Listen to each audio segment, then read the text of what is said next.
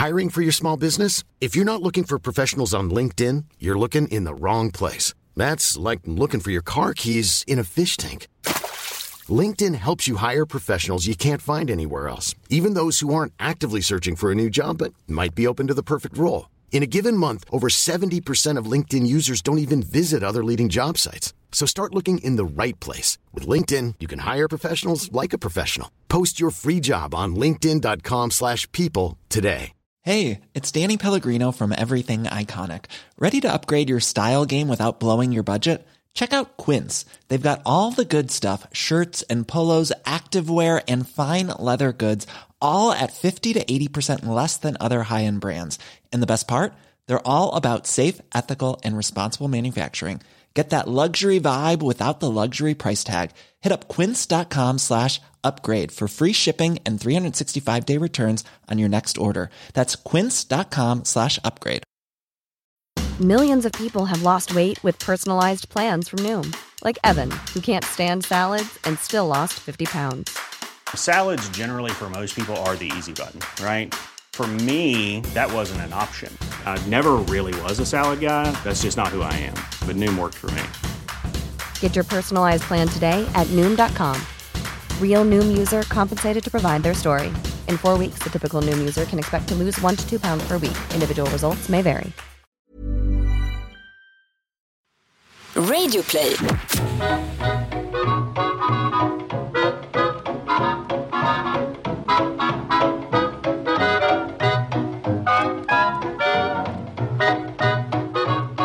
Det finns avsnitt av podden, Kensingtonstenen eller Matahari kanske, som är helt frikopplade från min yrkesgärning som lärare. Sätt er ner ungdomar, stoppa undan telefon...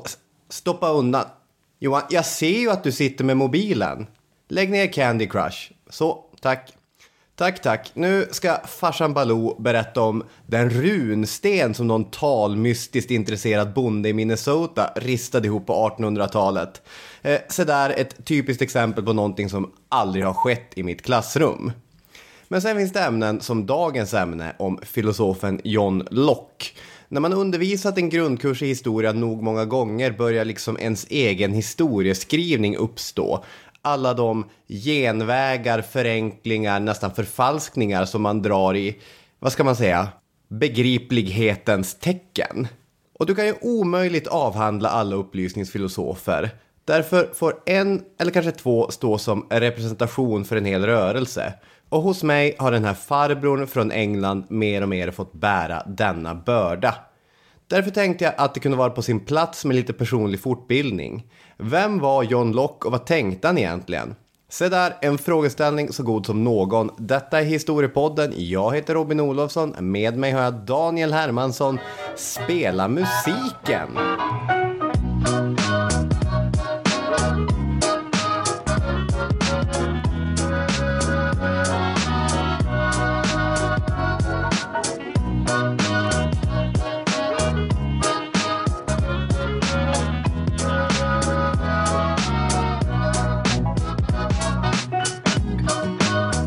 Hej och välkomna! Jag heter Daniel, du heter Robin. Go! Okej, vad ska jag prata om? Ja, vi ska ju prata om John Locke här. Ja, men jag tänkte att vi har våra eh, olika punkter först. Att man säger Det här lite... är ju så tråkigt att man ska hålla på och följa en massa punkter. Nu ska vi prata John Locke här, nu på en gång fort. Jag tror att de här punkterna och den här, vad ska man säga, tryggheten i hur samtalet är strukturerat är det som många lyssnare gillar. Vi ska ha revolution här! Börja direkt nu med... Nu börjar jag mer och mer misstänka att du har en pedagogisk poäng som du fiskar efter. Ja, nej, jag önskar. Jag fick bara ett infall här. Äh, Okej. Eh, och jag inser också att vi har en punkt åtminstone som är väldigt, väldigt relevant här. Det här är Historiepodden som du sa. Vi gör den med Radio Play. Det sa du inte. Eh, våra samarbetspartners. Och den punkten som jag antar att du pratar om håller jag här i min hand. Det står årets prestation på den. Men det är inte i år som jag har gjort den prestationen som har gett mig historiepodkalen. Du får ju vara försiktig med hur du håller in där. Ja. Här kan man dricka glögg ur till exempel. Det har du väl inte gjort? Nej, det har jag inte gjort. Eh, vem är henne tillbaka? Vem är hen är tillbaka? hen som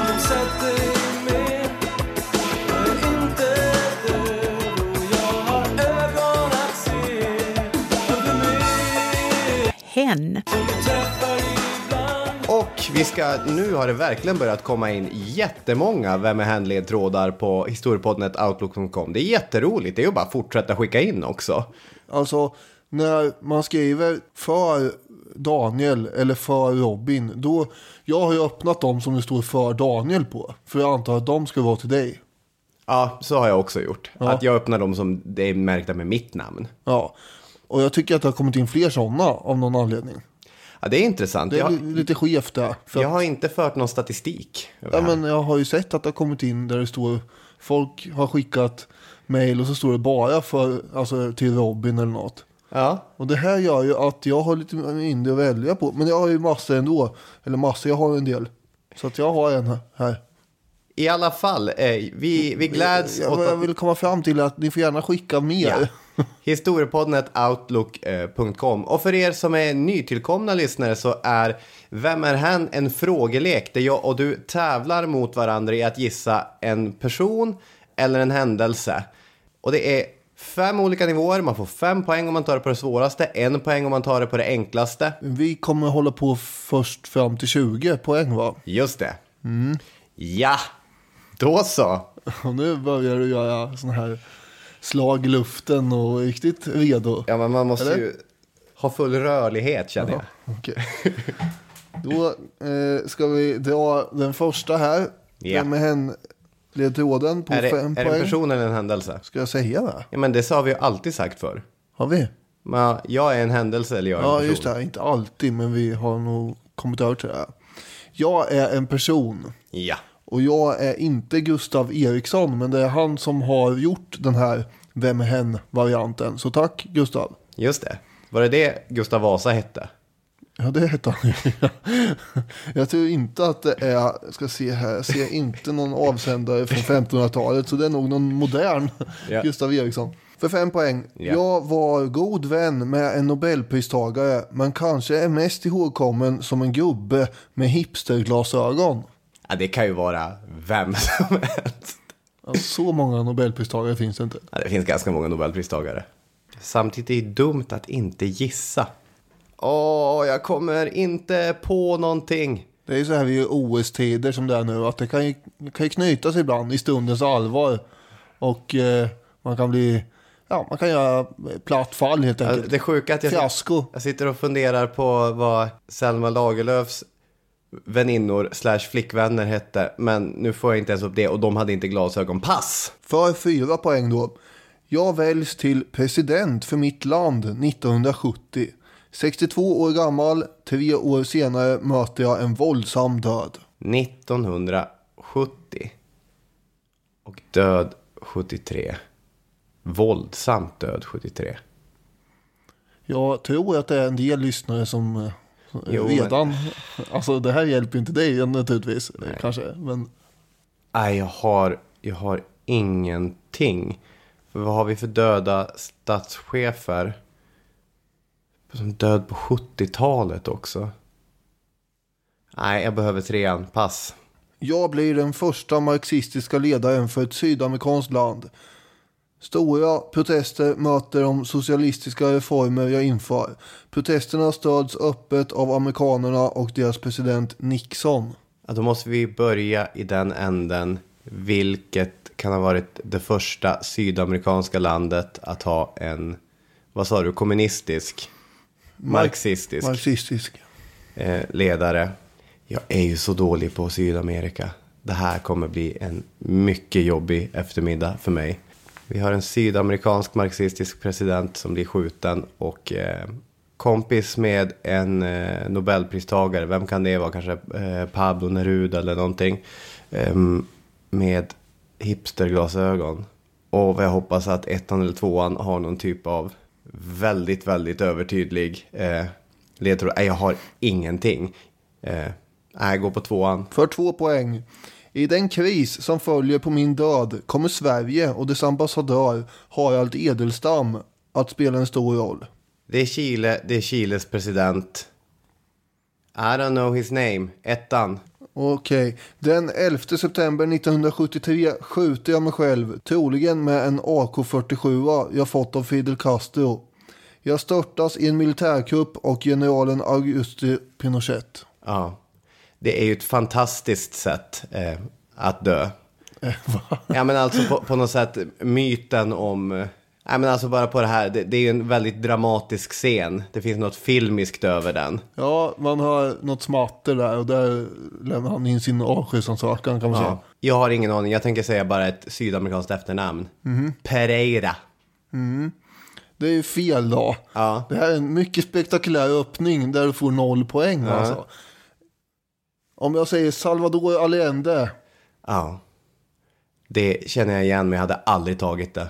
Nej, okej. Nej, det är kanske inte så lätt. Ja, men du, man känner ju till Pinochets maktövertagande och då brukar man ju få höra Allende alltid. Ja, precis. Jag har lyssnat på eh, P3 Dokumentär, en väldigt bra dokumentär om eh, Pinochets statskupp och allting. Men se där, det hade inte satt sig. Det här är eh, väldigt intressant eftersom du, det är mycket imponerande att du ändå eh, slänger in Pablo Neruda i sammanhanget eftersom det var den Nobelpristagaren som han var kompis med. Det hade jag mycket svårare att se att det skulle knäcka. Jag tänkte det, det var svår ledtråd, det kommer han ju aldrig ta. Men det, det tar du alltså, men inte det rätta svaret. Ja, det har varit en rafflande öppning här och ingen får ta på sig ledartröjan. Nej, det, så är det. Däremot kan jag säga att jag har fallit från cykeln. Får Ja, vi se om du kan cykla förbi nästa vecka. ja, det här var, ja ja, ja så det går nog.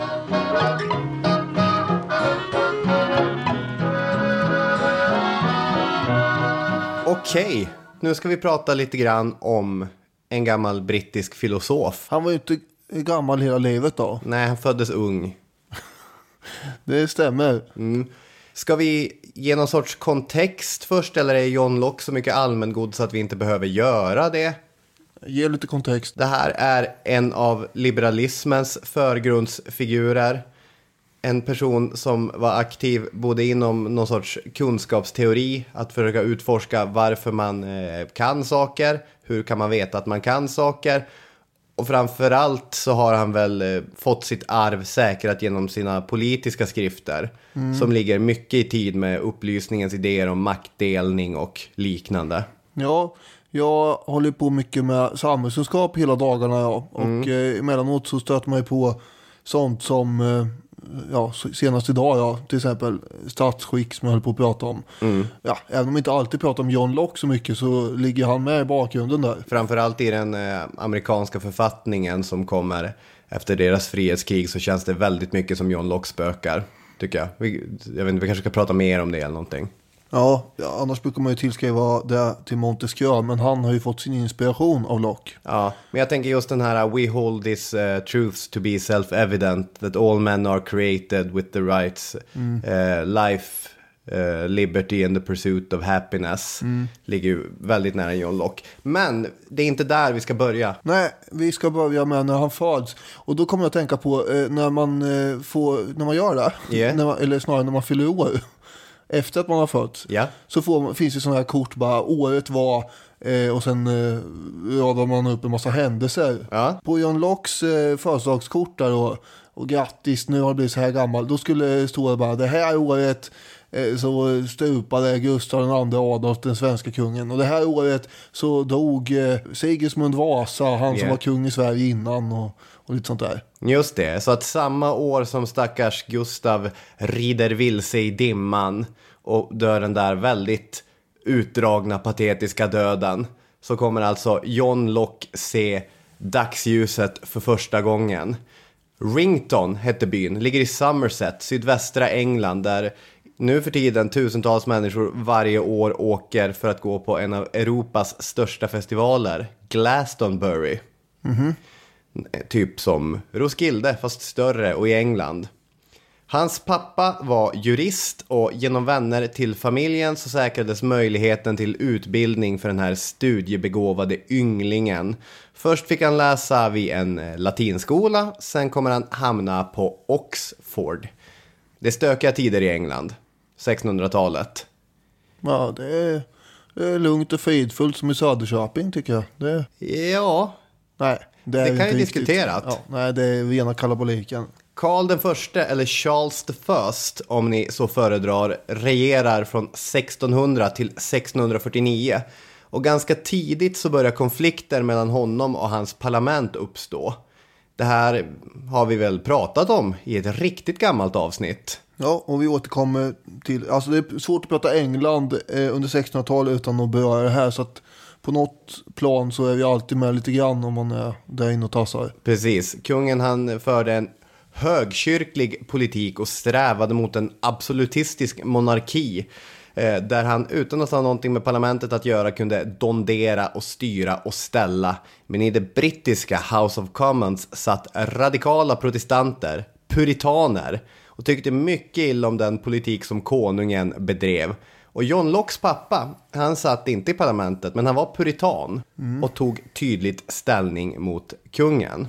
En, vad ska man säga, beskyddare kommer ganska tidigt in i John Lockes liv och kommer vara en som vi har med oss här i början, han heter Lord Ashley. Och var en riking som kom att ta lille John till sin skyddsling.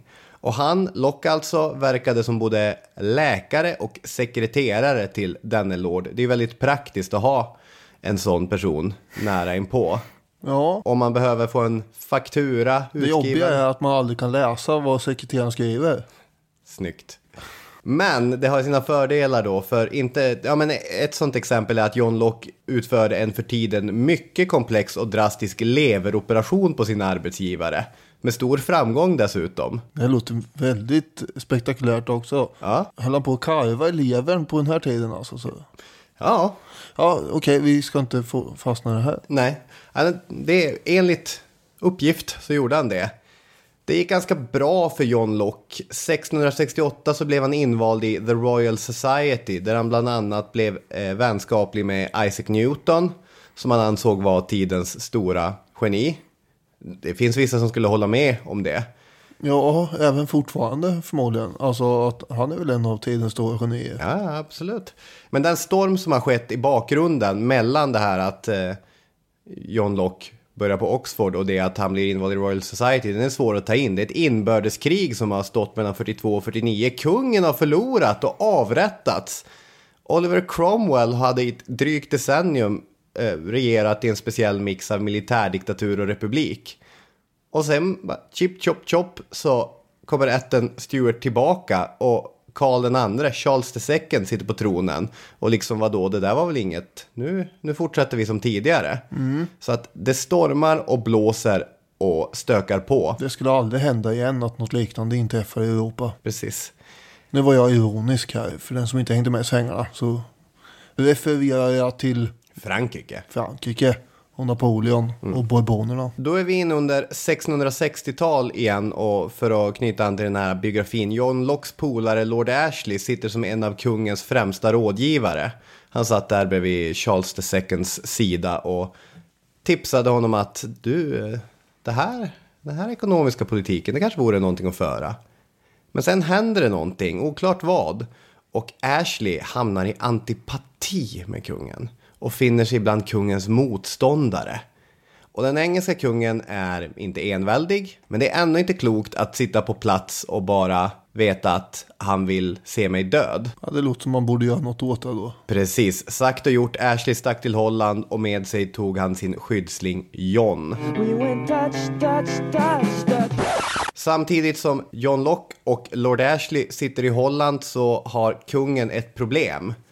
För varje bra brittisk kung ska ju ha en heir och en spare. Karl II har 14 barn som är födda utanför äktenskapet. Det är, det är bra jobbat så alltså, det är ju, men det är ju ändå inte tillräckligt. Nej, Det är ungefär precis. som att göra eh, en himla massa mål i fotboll på träningsmatcher. Det räknas ju inte heller.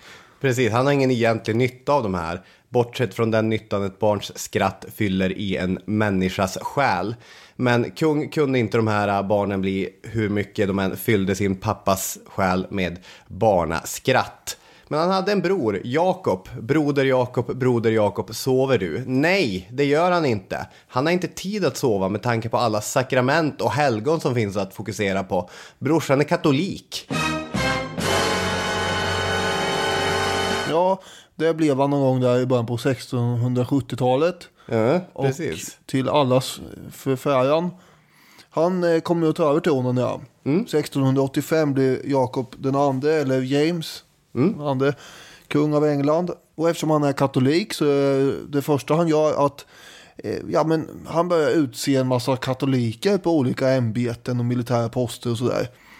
Eh, Så att eh, det ska bli ordning på, på eh, sakerna nu tänker han. 1688, då är läget helt akut. Jakob har ju nu försökt få en hel rad biskopar att läsa upp en deklaration från honom som de inte höll med om. Eh, kortfattat, vi behöver inte gå in på vad det handlar om, men Nej. vi kan komma ihåg att han är katolik och de är ju inte där riktigt då. Så de är arga. Och dessutom har Jakob också fått en son med sin katolska fru. Och det fanns ju de som hade hoppats att han skulle, ja, det är ett övergående problem det här. Eh, Och så kommer någon av hans eh, protestantiska döttrar att ta över sen. Ja. Så är det ordning och reda sen igen. Men nu verkar det som att med den här sonen att man kanske kommer få en dynasti av katoliker på tronen. Yes. Och det blir droppen för eh, alla rätt trogna människor. Så sju adelsmän från båda partierna, Whigs och Tories, de författar ihop ett brev som de sänder iväg till Wilhelm av Oranien. Oranien är då i Nederländerna. Och Wilhelm, han var ju nämligen gift med en av Jakobs döttrar som heter Maria. Det här brevet meddelar att England var i ett kokande tillstånd här får man säga av eh, missnöje. Religionen, friheten och egendomen är hotad. Oj. Och eh, det är av kungen det är hotat. Så därför ber de helt enkelt Wilhelm att dyka upp i England med en militär styrka. Och Jakobs armé och flotta den är egentligen större än Wilhelms. eh, Och borde inte haft några större problem med det här. Såvida de inte tittar åt andra hållet. Vilket de gjorde. Eh, De hade inget större intresse av att försvara den här kungen. Och göra inget åt det. Istället så kommer Wilhelm och hans trupper att marschera in i London. Egentligen utan motstånd. Och Jakob han får lägga benen på ryggen och försvinna till Frankrike. Det här visar ju hur otroligt lite stöd Jakob den andre hade hos befolkningen. Och därmed så är den så kallade den ärorika revolutionen genomförd. Och folkets rätt att avsätta en monark och sådär. Eh, ser man ju här då. Eh, om de inte är nöjda med den. Det var ju en av Locks sen då främsta punkter i den här texten som han jobbar med för tillfället. När det här hände lämpligt nog. Och när Wilhelm och eh, Maria sen tillträder tronen så införs den här The Bill of Rights 1689 som innebär att kungamakten beskärs ännu mer till förmån för parlamentet. Monarken får inte kräva in skatter utan att parlamentet godkänner det. Han får inte ge dispens från lagar eller ha en stående armé och sådär. Och katoliker ska aldrig få ärva tronen. Och i parlamentet så ska ledamöterna få ha rätt att diskutera vad de vill helt fritt och sådär. Ja. De hade till och med fått skriva på en declaration of rights innan de ens satte sig på tronen. Det är ju den som sen eh, förvandlas till lag eh, efter och blir eh, Bill of Rights då. I den här ärorika revolutionen så är det mycket möjligt att jag tror att en, en Monmouth var med. Ja, precis. Det är egentligen ännu tidigare. Som jag vill ändå ba- bara ha med det nu när vi nämnde alla de här 14 bastarderna. Och alla sitter och vad hände med de 14 utomäktenskapliga barnen? Ja, ett av dem hade, han hade fått bli hertig av, av Monmouth. Och han hade riktat ett, eh, ett uppror mot Jakob den andre, mot sin farbror. Men det här, det slogs ner, det var, det var före. Eh, så. Det är, en av, det, det var ingen jättebra story. Men... Nej, det var... Det är intressant att veta hur det gick för dem. Det var inte jättegod familjesämja där alltså. Nej, precis. Och det finns också något sånt här... äh, Alltså, vi har ju sagt det här så många gånger att det börjar nästan bli en, en så slapp spaning så att det, är knappt värt att säga. Men det finns ju någonting härligt Game of Thrones över det också. Att det sitter någon, någon bastard med, med ett halvt claim på tronen och bara nej, nu är det jag som gör uppror. Och ni, alltså ni fattar ju såklart att varje sån här episod, kanske inte just hertigen av Monmouth, men den ärorika revolutionen eller frihetskriget eller alla de här olika personernas tid på, på tronen, eller för den delen den religiösa politiken i England under 1600-talet, eh, skulle kunna utgöra 90 minuter historiepodden material, men här så är det ju bara någonting som finns i bakgrunden. För John Locke har ju följt allt det här från Holland och först efter den ärorika revolutionen känner han att eh, han kan komma tillbaka eh, till England. och nu är det hans time to shine. Eh, Bertrand Russell, den eh, omtalade 1900-talsfilosofen och eh, historikern, idéhistorikern, han har ju skrivit ett, eh, en tegelsten om eh, västerlandets filosofi. Jag ser att du sitter med den där i, i handen. Mm. Och den har vi bägge läst. Jag har dessutom läst filosofins historia av eh, Svante Nordin. Och det som Russell kallar Locke för är aposteln för revolutionen 1688. Den mest moderata och den mest framgångsrika av alla revolutioner.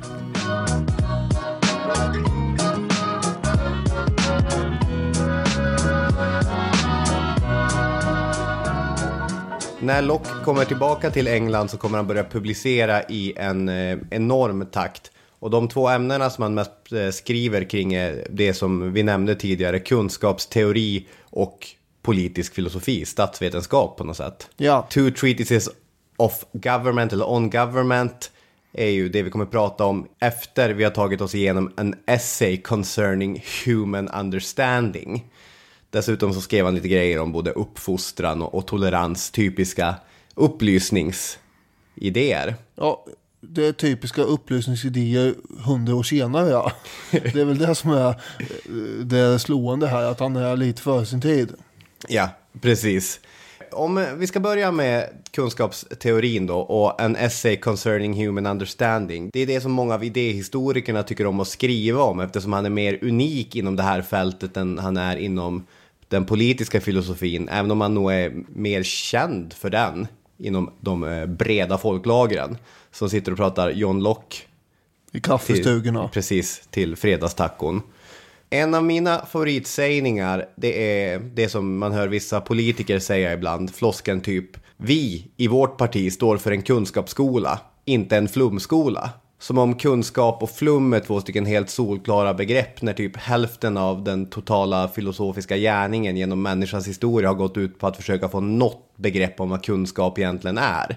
Och Svante Nordins filosofins historia som jag nämnde tidigare är ett väldigt bra översiktsverk. Och Locke enligt Nordin vill undersöka den mänskliga förmågans styrkor och begränsningar. Och jag ska försöka förklara vad han egentligen menar med det här. Det är viktigt Eftersom den person som närmar sig livet med vissheten om att jag kan allting fullt och helt kommer springa in i väggen när minsta lilla svårighet uppstår. Det är ungefär så Locke resonerar.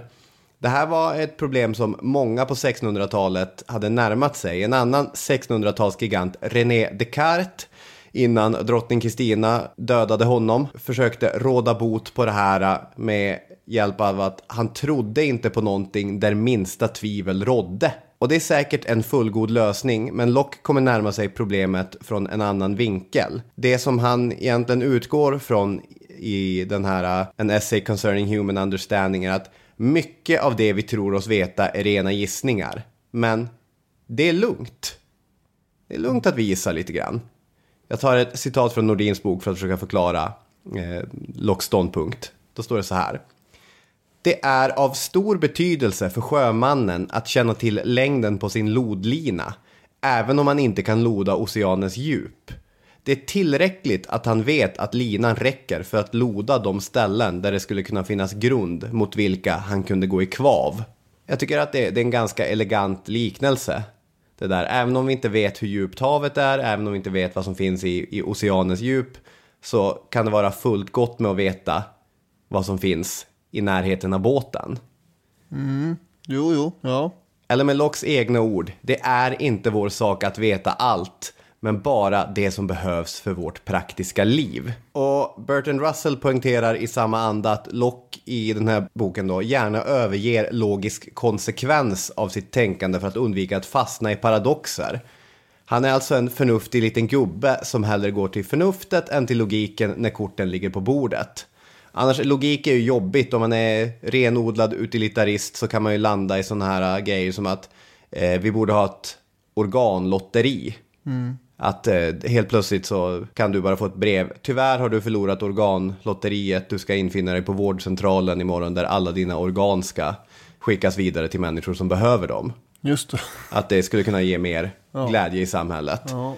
Men så långt drar inte logiken utan han, han är nöjd med det som lodlinan kan visa. Nu är han väldigt religiös också. Det är inte alla de här vetenskapsmännen på 1600-talet som är lika som han. Utan jag tänker att eh, han, kanske, han kanske tänker sig att eh, som man gör ibland i den där branschen. Det är inte meningen att människan ska veta allt och det Nej. vi inte vet, det är meningen att vi inte ska veta. Eh, Jag tror inte att Galileo och Kepler och andra som hade rullat igång den här vetenskapliga revolutionen helt och hållet höll med. Alltså nyfikenheten har ju ändå eh, exploderat lite grann eh, i västvärlden under slutet på, ja, under 1500-talet och 1600-talet och sådär. Mm, absolut. Men det faktum att nyfikenheten och den vetenskapliga metoden har exploderat, det är egentligen delvis det som ligger bakom Locks utforskande av kunnande. Han, han skriver att han vill bereda en väg, röja upp massa bråte som ligger på den här stigen. Att, att vi, vi enas om hur inhämtar vi kunskap och vad är kunskap egentligen? Så även om han har en sorts, eh, vad ska man säga, han är ju väldigt re religiös och har en respekt inför Gud. Till exempel så, han jobbar inte speciellt noggrant med att försöka skjuta ner Descartes logiska gudsbevis. De här, ja det är vattentätt. Medan Emanuel Kant inte speciellt långt efter skulle titta på det, det här är ju skit. Och totalt gå, gå bananas på det här eh, gudsbeviset. Men det är ändå, ska man säga, att John Locke är väldigt nyttig när det gäller den, en, en sorts vetenskaplig eh, syn på kunskap. För om man jämför honom med just René Descartes så finns det viktiga skillnader här. De är ju ändå samtid och bägge giganter. För Descartes är ju rationalist och Locke empirist.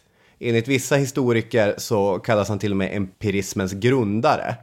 Och jag antar att vi har pratat om det här tidigare med, med empirister och, och rationalister. Det måste vi ha gjort vid något tillfälle. Men det är liksom en, en grundbult i bygget. Oavsett om det är Locke, Descartes eller Spinoza eller vem det nu är som dyker upp i framtiden så kommer man behöva dra det här då och då. Att rationalisterna som René Descartes, de menar att det finns vissa medfödda idéer. Och dessa är i sin tur nödvändiga för att vi ska kunna tolka våra erfarenheter. Din, din själ föds på ett sätt förprogrammerad. Du har vissa saker med dig. Det skulle kunna röra sig om logiska, matematiska, moraliska eller religiösa principer. Talang, Ja, eller? Ja. ja, så varför inte? Nordin går igenom några i sin bok. Det skulle kunna handla om att man föds med en förståelse för att två och två är lika med fyra. Eller du föds med vissheten att Gud finns. Men Locke, han är empirist. Och med det menar han att all kunskap inhämtas. Tabula rasa är ju det latinska begreppet som brukar användas. Vi är blanka blad. Det begreppet som Locke själv använder är white papers. Allt som finns skrivet på våra papper har skrivits dit genom erfarenheter. Eh, med Lockes egna ord. Låt oss alltså anta att själen är som ett vitt pappersark utan några skrivtecken, utan några idéer. Hur kommer de då dit? Varifrån får denna oerhörda mångfald varmed människans aldrig vilande och gränslösa fantasi försett den? Varifrån får själen allt sitt material för sitt tänkande och sitt vetande? Därpå svarar jag med ett enda ord. Ur erfarenheten. Vilket i och för sig är två ord om man ska vara petig. Men eh, det är ganska tydligt hur han tycker att vi, vi inhämtar kunskap. Han säger att ett barn vet ju inte att två och två blir fyra. Du måste lära dem de här begreppen. Vad är eh, att addera? Vad är lika med? Det här låter ju eh, väldigt rimligt. Det låter superrimligt. Det finns civilisationer som inte tror att Gud finns. Hur kan det då vara förprogrammerat? Han är inte alls med på det här tåget. Och det är en sak som är lite svårt med att prata om, om John Locke, att ganska mycket av de sakerna han skriver om är inprogrammerade i människor som föds efter upplysningen som hela banala självklarheter. Men Ja, nej, precis. Han, eh, för på hans tid var ju inte där. Nej, precis. Så i det här kartläggandet av kunskaperna så slår han fast sitt system. Det innefattar till exempel, eh, han definierar idéer. Idéer är vad som helst som är föremål för kunskapsförmågan när människor tänker. Eh, ja, en idé är en idé. Ready to pop the question? The jewelers at BlueNile.com have got sparkle down to a science with beautiful lab grown diamonds worthy of your most brilliant moments. Their lab grown diamonds are independently graded and guaranteed identical to natural diamonds, and they're ready to ship to your door. Go to BlueNile.com and use promo code LISTEN to get $50 off your purchase of $500 or more. That's code LISTEN at BlueNile.com for $50 off. BlueNile.com code LISTEN. Hiring for your small business? If you're not looking for professionals on LinkedIn, you're looking in the wrong place. That's like looking for your car keys in a fish tank.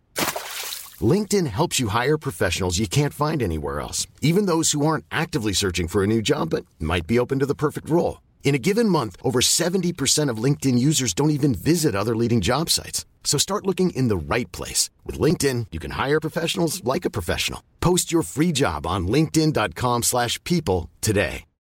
Millions of people have lost weight with personalized plans from Noom, like Evan, who can't stand salads and still lost 50 pounds. Salads, generally, for most people, are the easy button, right? For me, that wasn't an option. I never really was a salad guy. That's just not who I am. But Noom worked for me. Get your personalized plan today at Noom.com. Real Noom user compensated to provide their story. In four weeks, the typical Noom user can expect to lose one to two pounds per week. Individual results may vary.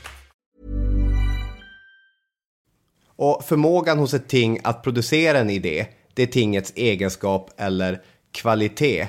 Och hänger ni inte med här nu så dels är det säkert mitt fel för att jag är otydlig, men jag tror att vi kommer komma till, till the point vad det lider.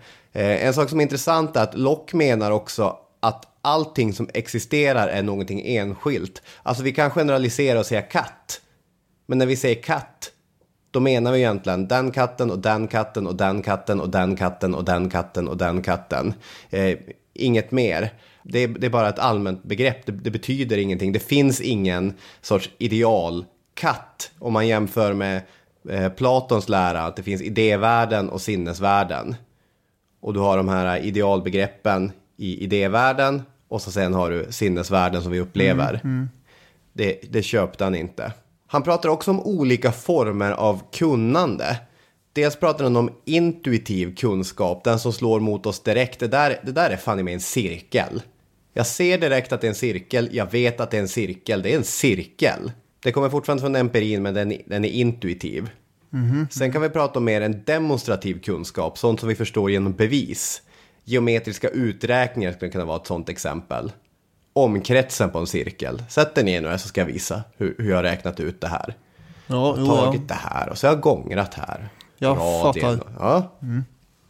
Sinneskunskaper pratar han också om, som är den svagaste eh, formen av kunskap. Och, och John Locke vill överhuvudtaget inte räkna eh, sinneskunskapen till, eh, till vetenskap, till science. Som är det Sinneskunskap? Mm. Vad är det? Sinneskunskap skulle till exempel kunna vara smak eller färg. Jaha. Okej, okay, eh. och hur någonting känns och sådär. Ja, just det med, med känsel är jag inte, inte lika säker på. Man är ju alltid livrädd att uttala sig utanför de exemplen man har plockat ur sina eh, små filosofiböcker när man pratar om sånt här.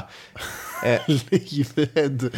Du kan väl tänka dig ändå att om man pratar, nu fattar jag det här tror jag, om det har med sinneskunskap att göra. Ja. ja och, och sen så står du eh, ute i köket och eh, lagar Eh, currysås. Ja. Då känner jag att nej, men, nu är det något på gång här. Det, jag tror att han kommer göra eh, curry här. Ja. Currysås. För jag känner det på lukten. Precis. Och då är det någon form av kunskap som jag har i och för sig också enligt empiri då. För jag vet ju inte det innan. Nej, jag... men och du plockar, det du gör är att du plockar upp det här från det han kallar tingets sekundära egenskaper att de har du smak... Du har en massa eh, fikonspråk för alla mina kloka exempel. Ja, ja. De, de, har smak och färg och doft, inte minst ja. Men det är sekundära egenskaper. Däremot har de primära kvaliteter, form till exempel.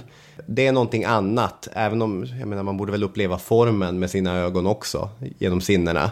Men det, det är lite starkare grejer. Mm.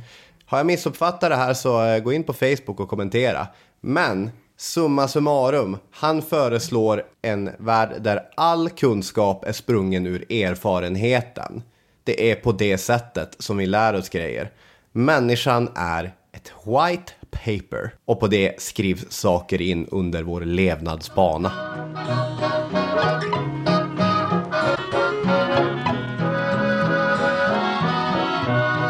John Locke hade ju sina antagonister också.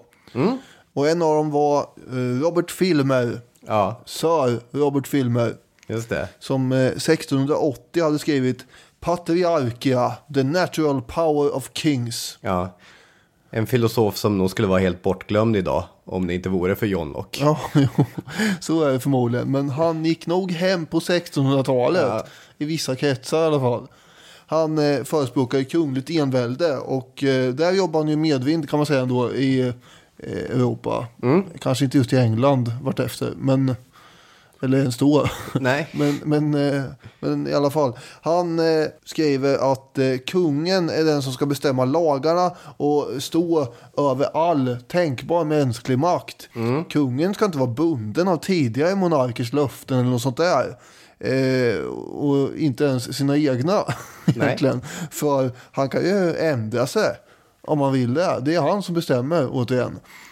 Filmer trodde också att det var inte alls orimligt att tänka sig att Noah, efter att han hade farit runt på Medelhavet, eh, så delade han ut Afrika, Asien och Europa och sina söner och sådär. Eh, och Gud överlämnade kungamakten till Adam. Ja. Och vem är då Adams efterträdare? Ja, det är kungarna. Det är kungarna. Följaktligen är det helt i sin ordning att de pryder eh, världens olika troner. På samma sätt som De, det här... är, de är arvingar till honom då. Precis. Och på samma sätt som eh, vi pratade om att vissa grejer som, som John Locke har skrivit idag känns helt självklara. Därför att de ingår i ett modernt tänkande så är det också... Det här låter ju vansinnigt. Att kungamakten ska ha ärvts från de gamla patriarkerna och vidare. Ja, nej men alltså Jakob den andre, han applåderade det här väldigt mycket. Jo, Och eh, tyckte att det var bra. Men det är ju lätt att bli historiskt fartblind. Alltså, tänker man tillbaka, det här är ju ingen eh, apart eh, idé genom historien. Nej, nej. nej, det, nej, nej. det är inte så att de egyptiska kungarna hade, eller faraonerna hade fått eh, sin makt genom ett samhällskontrakt. Utan det här med, med kungen som Guds ställföreträdande, en, en kung av Guds nåde. Det är ju en beprövad modell. Ja, eh, precis. Jag kan väl bara lite snabbt eh, flika in att eh, Robert Filmer då, den här första Essay on Government, d- den riktar eh, John Locke till Robert Filmer. Men samtidigt så kan man ju ana lite grann att han skuggboxar med en annan karaktär i, i bakgrunden. Ja, nämligen Thomas Hobbes. Eh, och filmer, han, han skiljer sig en del från Hobbes. För han angrep Hobbes också. Eftersom han tyckte att Hobbes hade en väldigt korkad tanke att folket någon gång för länge sedan skulle haft någonting att säga till om när det gällde att utse en härskare. Annars är Thomas Hobbes också en förespråkare för absolut monarki. Men skillnaden mellan filmer och Hobbes är alltså att filmer menar att nej, men det är ju Gud som har gett det här till Adam och sen har det tickat på fram till eh, nu när kungen sitter här. Medan Thomas Hobbes, som vi har gjort ett avsnitt om förut och alla hans eh, åsikter kring det här, ett, avsnitt 102, allas krig mot alla. Han menar ju snarare att eh, det är någon form av kontrakt som man har upprättat någon gång i urtiden. Eller han tänker sig det i alla fall. Precis.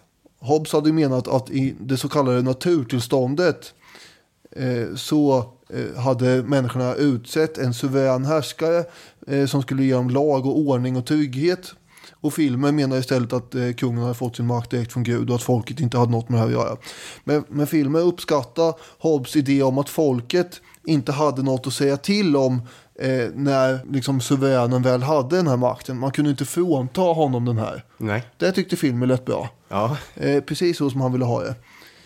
Parlamentets trupper för övrigt plundrade ju den här Robert Filmers eh, bostad typ tio gånger under inbördeskriget. Ja, en sån här festlig anekdot som brukar sägas. Ja, Bertrand Russell skriver det där roligt att, att filmer hade oturen att leva till 1653.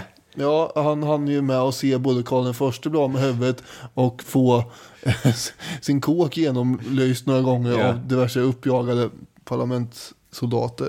Precis. Sen kommer då Treaties on Government, eh, del 1, som är då Locks svar på den här eh, patriarkia som filmen har skrivit. Eller också kan man se det lite som en kontring på Hobbes eh, Leviatan. Han gör det ju lite lätt för sig som väljer. Filmer, ja. Ja. Det, det hur då menar du förresten? Ja, men därför att det är ju mycket svårare att, att skjuta ner Thomas Hobbes. Dels för att han är en mycket mer begåvad filosof. Och flera av de argumenten skulle inte flyga eh, mot eh, Thomas Hobbes motivering av enväldet. Nej, nej, det är praktiskt att ha, rikta in sig mot någon annan då officiellt sett. Ja, ja, men ett av de här argumenten som John Locke bemöter eh, filmer med är ju att eh, föreslå att vi lyckas följa från Adam och så hittar vi den riktiga ättlingen. Han kanske Ja. si- sitter på någon ö där ute. Det här är Adams ättling i rakt nedstigande led. Ska då alla kungar, fransmän, engelsmän, svenskar och så vidare ge ifrån sig sin makt, släppa svärdet, ta ifrån sig kronan och du, det är du som är den äkta ättlingen. Det är du som har Guds välsignelse. Alltså om, om filmer är seriösa i det här så ska, ska det bli så. Ja. Och det är det Locke säger då. För de här andra är ju bara usurpatorer då egentligen som har snott den här äkte monarkens olika troner på något sätt. Ja. Det hade ju inte varit lika lätt. Det hade ju, om man hade riktat det här enbart mot Hobbes hade han ju inte fått in sådana riktigt sluggerslag. Nej, Bara pang! Riktig högerkrok. det hade han ju inte. Eh, men han säger ju också att, hör du det, filmer, eh, föräldramakten, den delas ju eh, faktiskt mellan fader och moder. Ja. Och eh, alltså inte bara eh, fadern då är ju inte ensamt ansvarig. Och dessutom den här förstfödslorätten, det vill säga att det är en äldste hela tiden som ska ta över kronan. Det är ju för tusan väldigt orättvist. Han har sådana där invändningar. Och Russell har ju en utläggning där han jämför den här ärftlighetsprincipen inom politiken med den inom ekonomin. Vilket är ganska intressant. Och för, det gör han ju då för att få läsaren att förstå hur, hur nydanande och revolutionerande Locks idéer egentligen är och han, hela hans syn. Vi tycker inte att det, det är konstigt att, att ärva pengar. Nej, Men vi tycker det är jättekonstigt tanken på att ärva makt. precis. Så här skriver Russell om det här då. Vi anser det fortfarande naturligt att man överlämnar sin egendom mot barnen. Det vill säga att vi accepterar ärftlighetsprincipen på det ekonomiska området. Men förkastar den på det politiska. Furstedynastierna har försvunnit. Men de ekonomiska dynastierna lever kvar. Jag argumenterar för ögonblicket varken för eller emot att vi tillämpar olika principer på dessa båda former av makt. Jag framhåller blott att det förhåller sig så och att de flesta människor inte tänker närmare på det. Om man tänker på hur naturligt det förefaller oss att den makt över andras liv som en stor förmögenhet representerar är ärftlig förstår man bättre hur män som Robert Filmer kunde hysa samma uppfattning om kungamakten och hur revolutionerande ny den uppfattning var som förfäktades av män som Locke. Precis. Att eh, man hade sett på ett, ett furstendöme eller eller ett rike på, på samma sätt som man ser på, på en, en egendom. Jag tror Bert, Bertrand Russell skriver om ett gods. Man ärver ett gods. Det här är ditt. Så de människor som föreslår att man inte ska ha någon eh, arvsrätt här eh, idag. Eh, de eh, framstår som lika out there som, som Locke kanske gjorde då. Ja, I vissa kretsar i alla fall. Enligt Russell.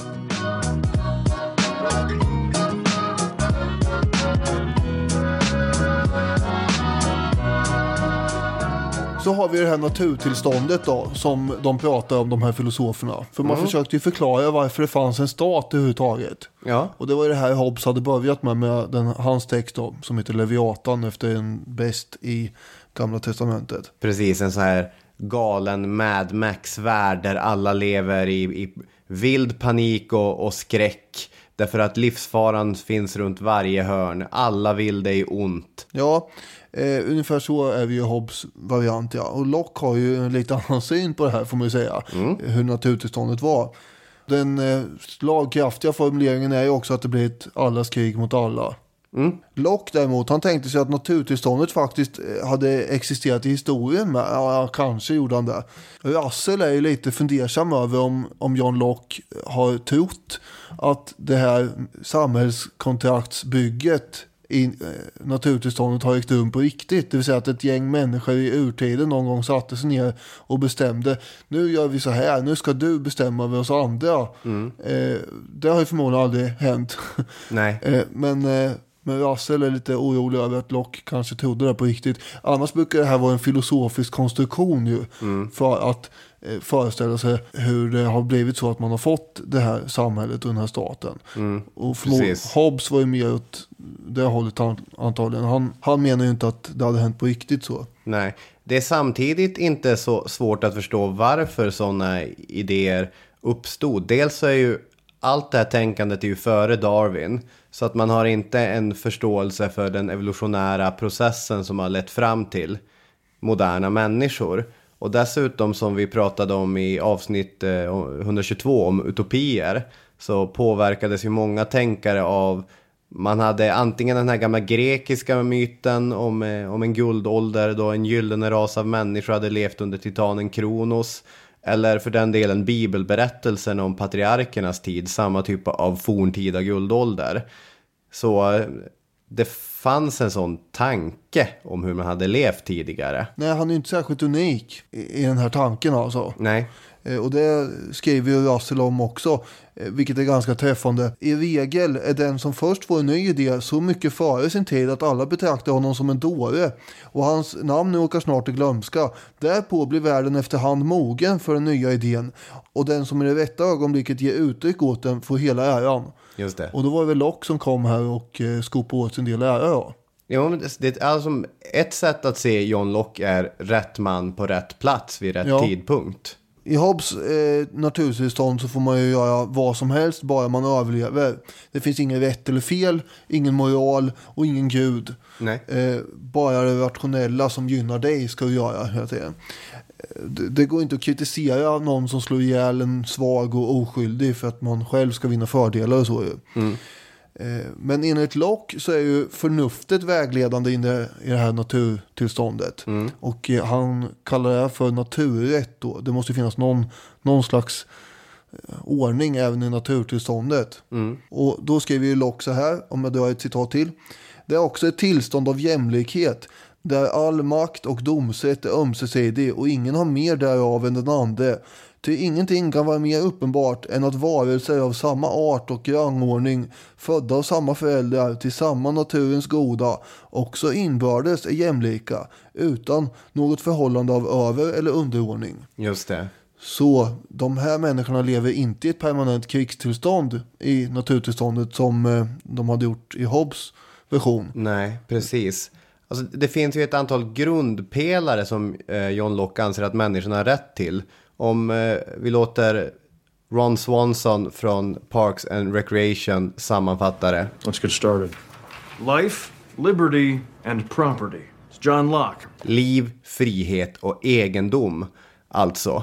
Och i den här naturrätten som eh, John Locke presenterar då, det finns ju en massa intressanta grejer. Att dels så värnar han rätten till egendom i sån nästan eh, extrem utsträckning att om någon i det här naturtillståndet stjäl grejer från dig så ligger det inom din rätta att söka reda på den personen och, och döda den personen, slå ihjäl den personen.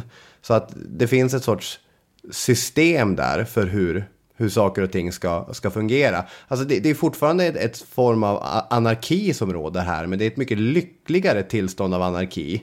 Ju längre han kommer i beskrivningen av det här naturtillståndet, ju mer otrevligt verkar han ju ändå inse att det är. Det finns problem ändå. Ja, för alltså, det räcker ju inte bara med rätten att, att försvara sitt liv och sin egendom, utan man måste ju också, som du nämnde här, kunna jaga ifatt någon eh, och straffa den. Ja. Så man måste alltså även kunna dela ut straff. Och då är det jobbiga att, eh, tänk om, alltså en mördare kommer alltid gå fri om det är så att eh, bara den som själv har blivit drabbad får dela, rätt att ha, dela ut straff enligt naturrätten. Just det. Så alltså måste också andra kunna straffa de som har begått eh, diverse synder. Ja. Så eh, egentligen eh, så beskriver han det som att man får gå ihop och jaga reda på den här uslingen och sen banka ner den eh, om man vill det. Och då börjar det likna mer någon form av medborgargarde nästan. ja. Men det är det- inte så bra. Ja, ja det, det beror på. Det, det är den gången Martin Beck blir argast i hela eh, Beck-serien. Det är i fjärde boken när en pedofil lös på gatorna. Och eh, det bildas medborgargarden som är där ute och patrullerar. Då får Martin Beck tag i en av de här medborgargardisterna och skäller ut dem efter noter. Ni äventyrar hela rättsstaten. Ja, fast problemet här är att Här det finns det ingen Nej, rättsstat. det finns ingen stat alls. Nej, Martin Beck i den här parken och John Locke argumenterar om olika saker här. Ja, exakt. Men det, det är en härlig scen. Ja, jag har inte sett den här filmen tror jag inte. Men Nej, det är en bok. en bok. Ja, just det. Du har inte sett några Beck-filmer fortfarande. Nej. Nej, Mannen på balkongen. Jag, jag börjar tro att det är den enda boken du har läst också.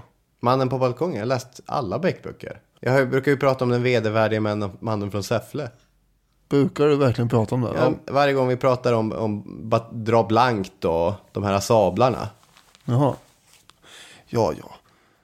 Lock var det. Nu var vi på lock här och eh, jo, grejen är att Hobbes hade kunnat kontra på det här. Genom att säga att ja, men om den här eh, uslingen som har brutit mot naturrätten eh, och snott någons grejer, även om han får ett helt band av galna liksom, kompisar till den där efter sig, så kan ju han samla ihop eh, ett gäng av andra skurkar och tjuvar som är starkare än de här första och slå ner dem. Så då har ju han rätt ändå till slut Hobbes. Att den, den som liksom är smartast och starkast vinner. Det är den som har rätten. Det blir lite invecklat för Locke att reda ut det här.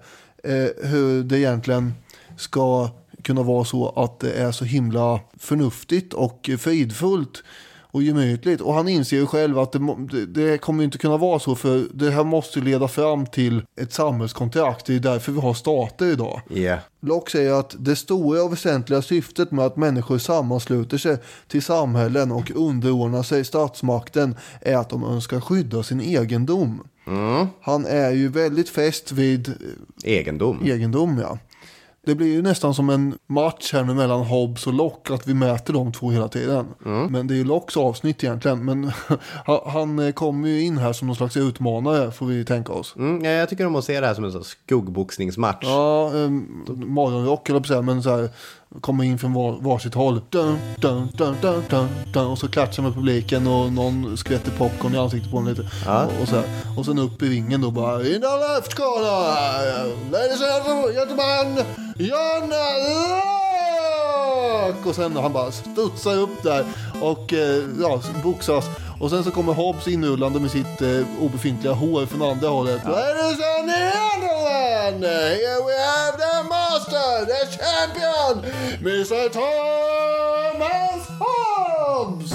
Ja, Det ja, här- du, du ser det väldigt mycket som, det är också en bra bild. eh, Två tungviktsboxare som Mm. eh, står där i varsitt hörn, Rambo-musiken spelar och, Ja. och så vidare. Det, det, var, det är nästan en, mer, en bättre, en mer dramatisk bild. Jag tänkte mig mer det här att de, de står på varsitt håll och liksom så här boxar ut i, i luften och bara ser varandra framför sig. Och, Det låter ju förbannat tråkigt. Nu ska de in i ringen och boxas på Ja, riktigt okej. här.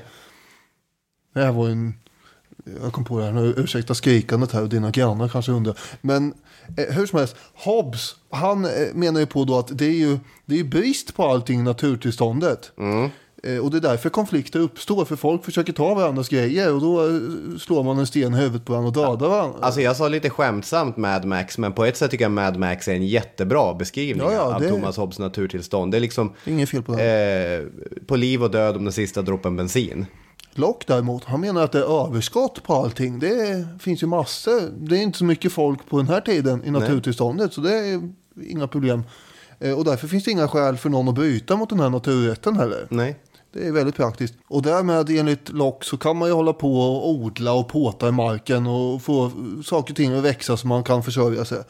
Men eh, enligt Jonathan Wolff då, eh, som jag har läst eh, också, eh, An Introduction to Political Philosophy, så menar han då att Hobbes hade argumenterat emot det genom att säga att varför ska man hålla på och odla någonting när det är mycket enklare att bara sno någon annans egendom. Man lägger sig ju på lur och väntar tills det är någon dumskalle som börjar odla massa tomater och, och grejer vad man nu odlar. Och sen och, hoppar man över dem och tar de grejerna. Bara. Det är mycket mer praktiskt. Det finns ju en sorts grundläggande skillnad mellan dem. Locke menar ju att människor ska agera efter lust eller lycka. Vid varje tillfälle, eh, vi, säger han, vi kallar sådant gott som har en benägenhet att öka lusten eller minska smärtan eh, hos oss. Så att man hela tiden väljer det som ger lust. Ja just det. Medan eh, Hobbes mer bara ute efter att fortsätta andas. något sätt. Ungefär så. Hur som helst så kommer ju Locke fram till att på något sätt så har ju mänskligheten växt och växt och växt och blivit fler alltså. Men eh, det här betyder också att överskottet har ju krympt mer och mer. Och det här har lett till konflikter och behovet av en stat som delar ut straff.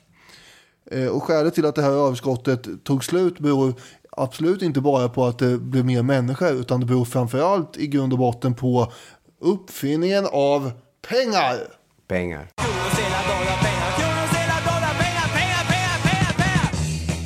pengar. För så länge man bara odlar marken för sig själv och sin egen familjs överlevnad så var det ju fullständigt onödigt att odla mer än man kunde konsumera.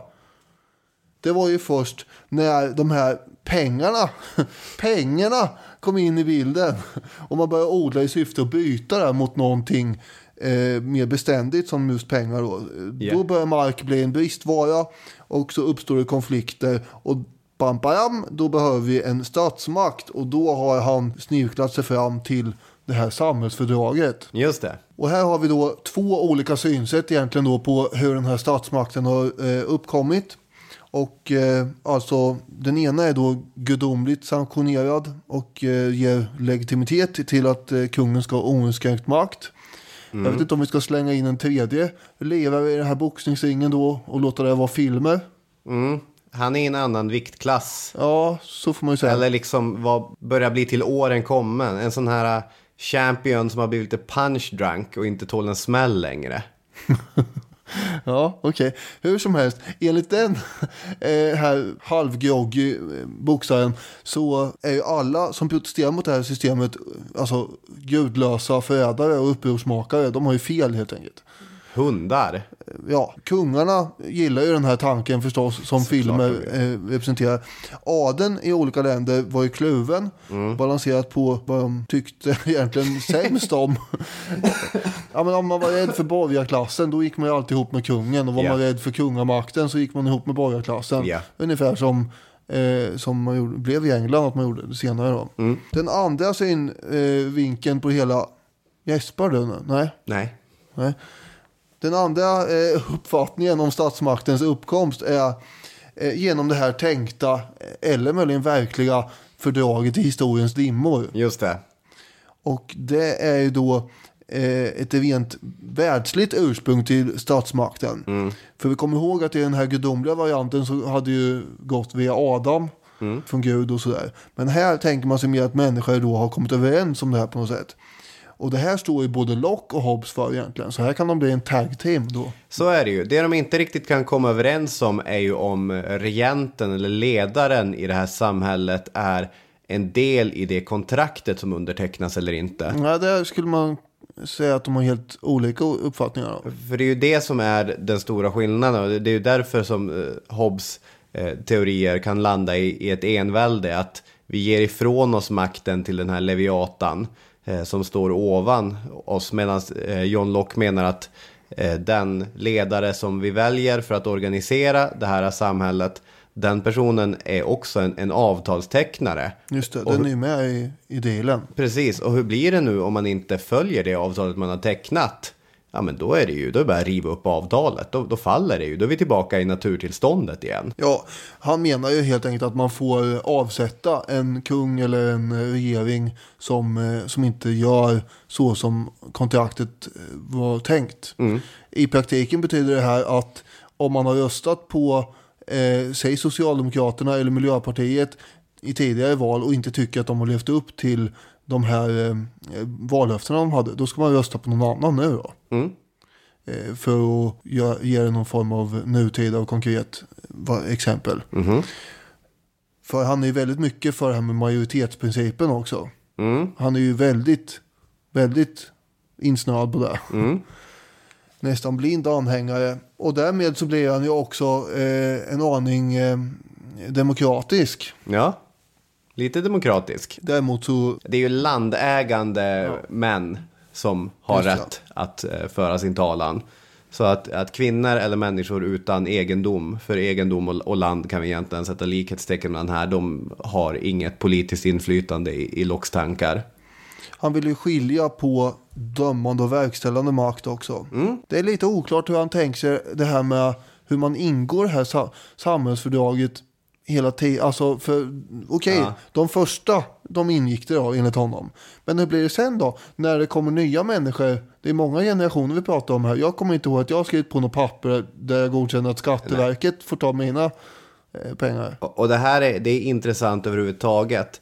För man kan ju till exempel, det första undertecknandet då. Ett exempel som alltid lyfts när man pratar om, om samhällskontrakt och samhällsfördrag. Det är ju när självständighetsförklaringen, oavhängighetsförklaringen, Declaration of Independence, vad ni vill kalla den. När USA blir USA. Den är ju, det är ju faktiskt ägt rum det. Ja, precis. Och då människor som inte var beredd på det kunde ju emigrera. Ja, Men samtidigt, det är ju tufft att behöva emigrera när du har byggt upp ett liv där och du har släkt och vänner. Och... hus och det är ju, det är ju grannarna kommer på fika på söndag och sådär. Och, ja, man vill ju helst inte bara byta upp då. Så att det där, du kan ju alltid emigrera, det tycker jag är ett väldigt hårddraget.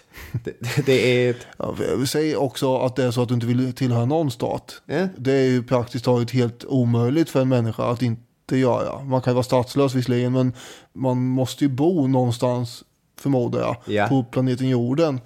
Och då är det ju någon stat som kontrollerar det territoriet. Ja.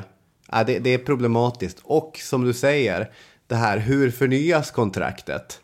Ja, han menar nog på lite grann har jag läst någonstans att eh, varje person borde göra det personligen. Alltså när man fyller ett visst, alltså blir myndig då ska man bestämma här hur man ska göra. Ja.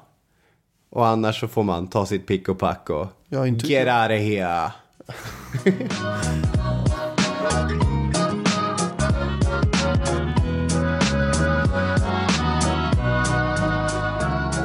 Ska vi prata lite om eh, John Lockes eh, käpphäst förutom det här med hur saker och ting ska gå till rent organisatoriskt, det vill säga majoritetsbeslut, så är det ju egendom. Just det. Det är life, liberty and property. John Locke. Statsmakten kan icke utan hans medgivande beröva medborgaren någon del av hans egendom. Just det. Det här är ju mycket centralt för Locke. Och det kommer att bli viktigt för eh, de som bygger upp USA och de som eh, håller på och jobbar med sånt här i England med lagar och sånt där. Helt enkelt. Alltså äganderätten kommer att slås fast mer tydligt i de här eh, protestantiska länderna ärligt talat. Och eh, enligt eh, vissa teorier då bidrar till att eh, det är Nordeuropa och senare då USA som under 1600-talet och framåt får ett ekonomiskt uppsving. Till skillnad från sydeuropeiska länder. Där man inte var lika nogräknad med det här med privat egendom. Utan det här pratar jag om i eh, ett avsnitt vi hade om eh, Katalonien. Mm. Med den spanske kungen som la vantarna på alla möjliga Jag kommer ihåg det. Det var, det var fåren, merinoullen. Ja, just det. Den här synen Locke har på egendom och äganderätt är ju i och för sig inte särskilt anpassad till senare tiders industrialiserade samhällen. Nej. eh, Dessvärre. Paradoxalt nog så eh, drar de iväg åt både ett superkapitalistiskt håll och eh, åt ett eh, smått socialistiskt håll. Mm, absolut. Varje människa har rätt till privat egendom som den själv har producerat genom eget arbete. Och det här funkar alltså utmärkt på 1600-talet när hantverkarna eh, gjorde sina egna grejer med sina egna verktyg och sådär. Just det. Jag har garvat ett skinn här. Och sen har jag sytt en handske av det. Ja, Och den värdeökningen som har skett nu, den har jag rätt till.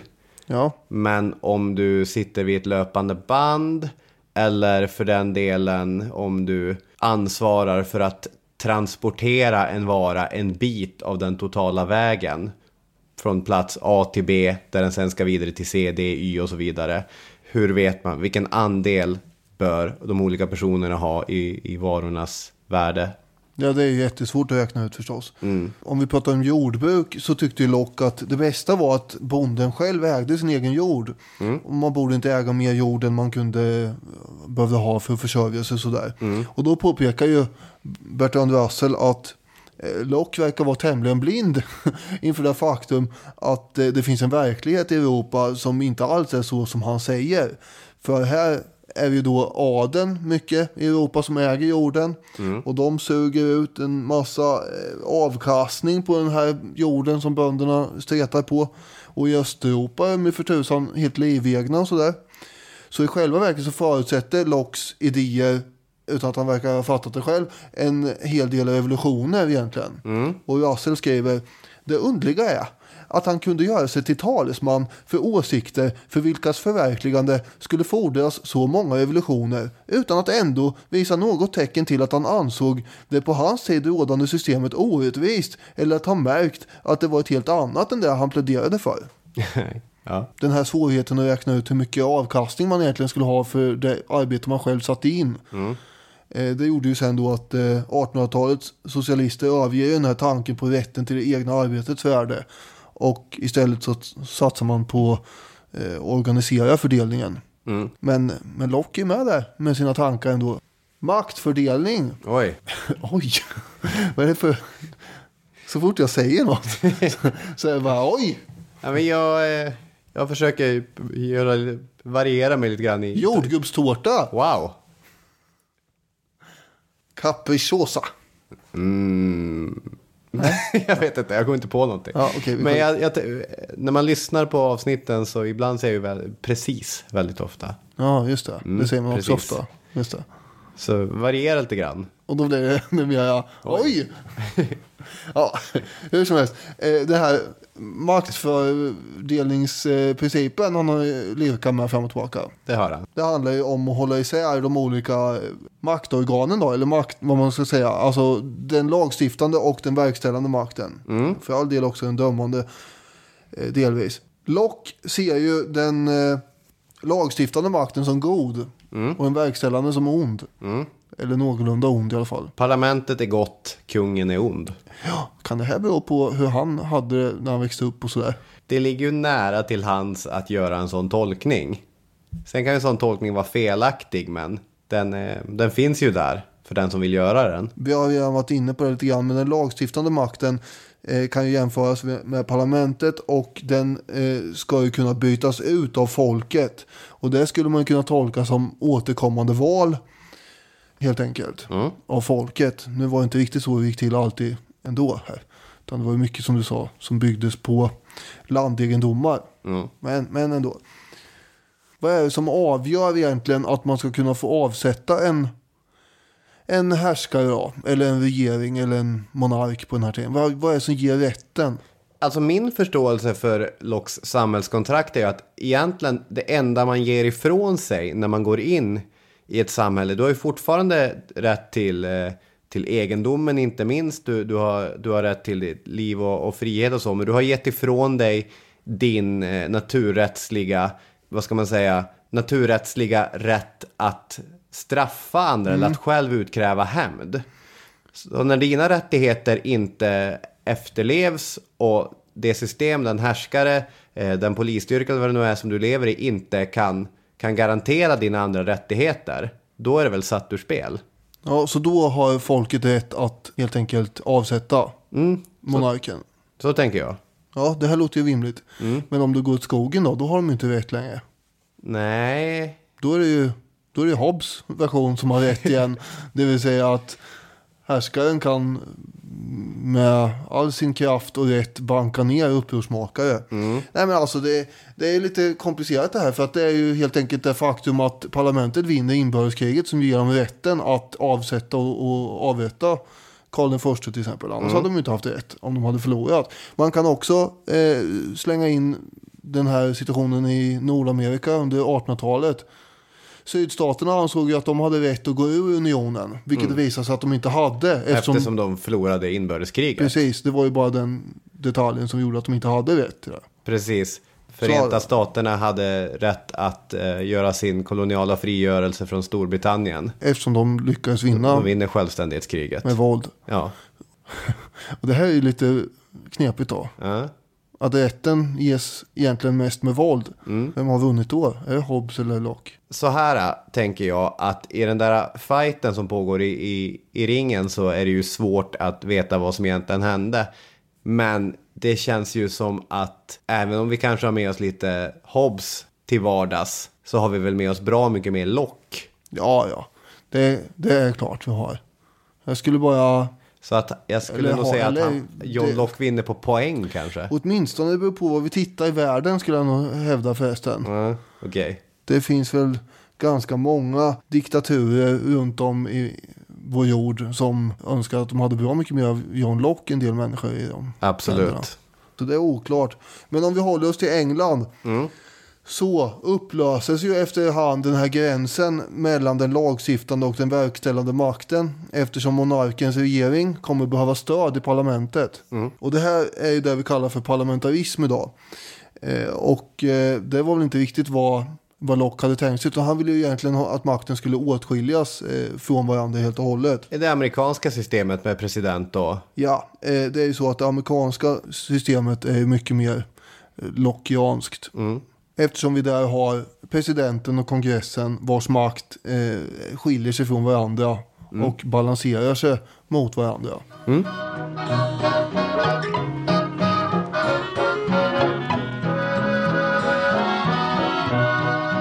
Nu har vi ju redan dansat kring det, men om man slutligen ska landa i då, vilket är John Lockes inflytande. Överhuvudtaget så är det ju spännande att tänka kring hur stort inflytande har tänkarna egentligen. Och då, vi har ju tagit flera Bertrand Russell-citat idag, men ett till skulle kunna vara att han skriver de som är mera förtrogna med böckerna än med det praktiska livet har en benägenhet att överskatta filosofens inflytande. Men han har å andra sidan ingenting till övers för de människor, historiematerialister antar jag att han menar, som tycker att idéerna bara är passiva produkter av, av sin omgivning. Eh, Man brukar ju prata om att idéerna då bara blir överbyggnad till den materiella basen. Eh, om man ska använda riktig historia, materialistisk eh, lingo. Så han landar i en så här bekväm växelverkan att det, är- det är väl någonting, någonting mitt emellan där. Det, idéerna är viktiga men det allt som händer runt omkring är också viktigt. Vilket är ett vettigt men också ett, ett icke-svar. Alltså Locke tänker jag, han är präglad och präglar den filosofiska liberalismen som växer fram i slutet på 1600-talet, början på 1700-talet. För religiös tolerans, handel, respekt för privat egendom och det här starka stödet hos en, en medelklass på uppgång. Allt det här finns i Lockes texter, men det finns ju också så starkt i tiden. Att det är en sorts, man slipstreamar bakom varandra. Att idéerna för fram strukturerna, men strukturerna möjliggör idéerna. Ja, det här är ju helt omöjligt att separera. Ja, Han blir ju inspirationskälla till hela högen sen nästan. Adam Smith, Karl Marx, det är två levare förut som är, är ganska olika. ja. Men också Montesquieu, din favorit Shelley. Och förstås alla upplysningstänkare. Fast visst är det Percy Shelley vi pratar om då i, i första hand. Men det är ju intressant i och för sig eftersom eh, Percy Shelley var så sträng ateist. Vilket eh, John Locke inte hade tyckt om. Men eh, skitsamma. Ja, man måste väl inte alltid hålla med. All, jag tycker Maradona är bästa fotbollsspelaren. Det betyder inte att jag tycker att det är rimligt att ligga och skjuta journalister med luftgevär. Nej, Nej. absolut. Så att Percy Shelley och hela gänget var inspirerade av John Locke. Och med det sagt så är vi färdig med det här avsnittet av Historiepodden. Det är vi. Och det här, jag hoppas inte det har varit för teoretiskt. Det har varit roligt i alla fall att få prata lite John Locke här. Ja, precis. Det är inget sånt där superstarkt narrativ. Nej, det är mer tänk, tänkande här. Ja, ibland måste vi ta något sånt renodlat, mer idéhistoriskt eh, avsnitt då och då. Absolut. Hörni, in och kommentera på Facebook-sidan och var snäll med mig när det gäller Vem är hen? Helt enkelt var det ju inte. Vi hörs igen nästa söndag. Då eh, vet fasen vad vi ska prata om då. Frukt kanske? Vem vet? Vi får se. Ha en bra vecka tills dess. Hej! Hej hej!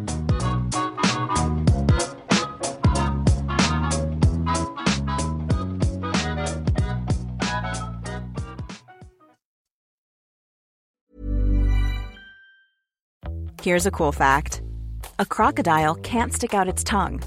Another cool fact you can get short term health insurance for a month or just under a year in some states. United Healthcare short term insurance plans are designed for people who are between jobs, coming off their parents' plan, or turning a side hustle into a full time gig. Underwritten by Golden Rule Insurance Company, they offer flexible, budget friendly coverage with access to a nationwide network of doctors and hospitals. Get more cool facts about United Healthcare short term plans at uh1.com. Hey, it's Danny Pellegrino from Everything Iconic.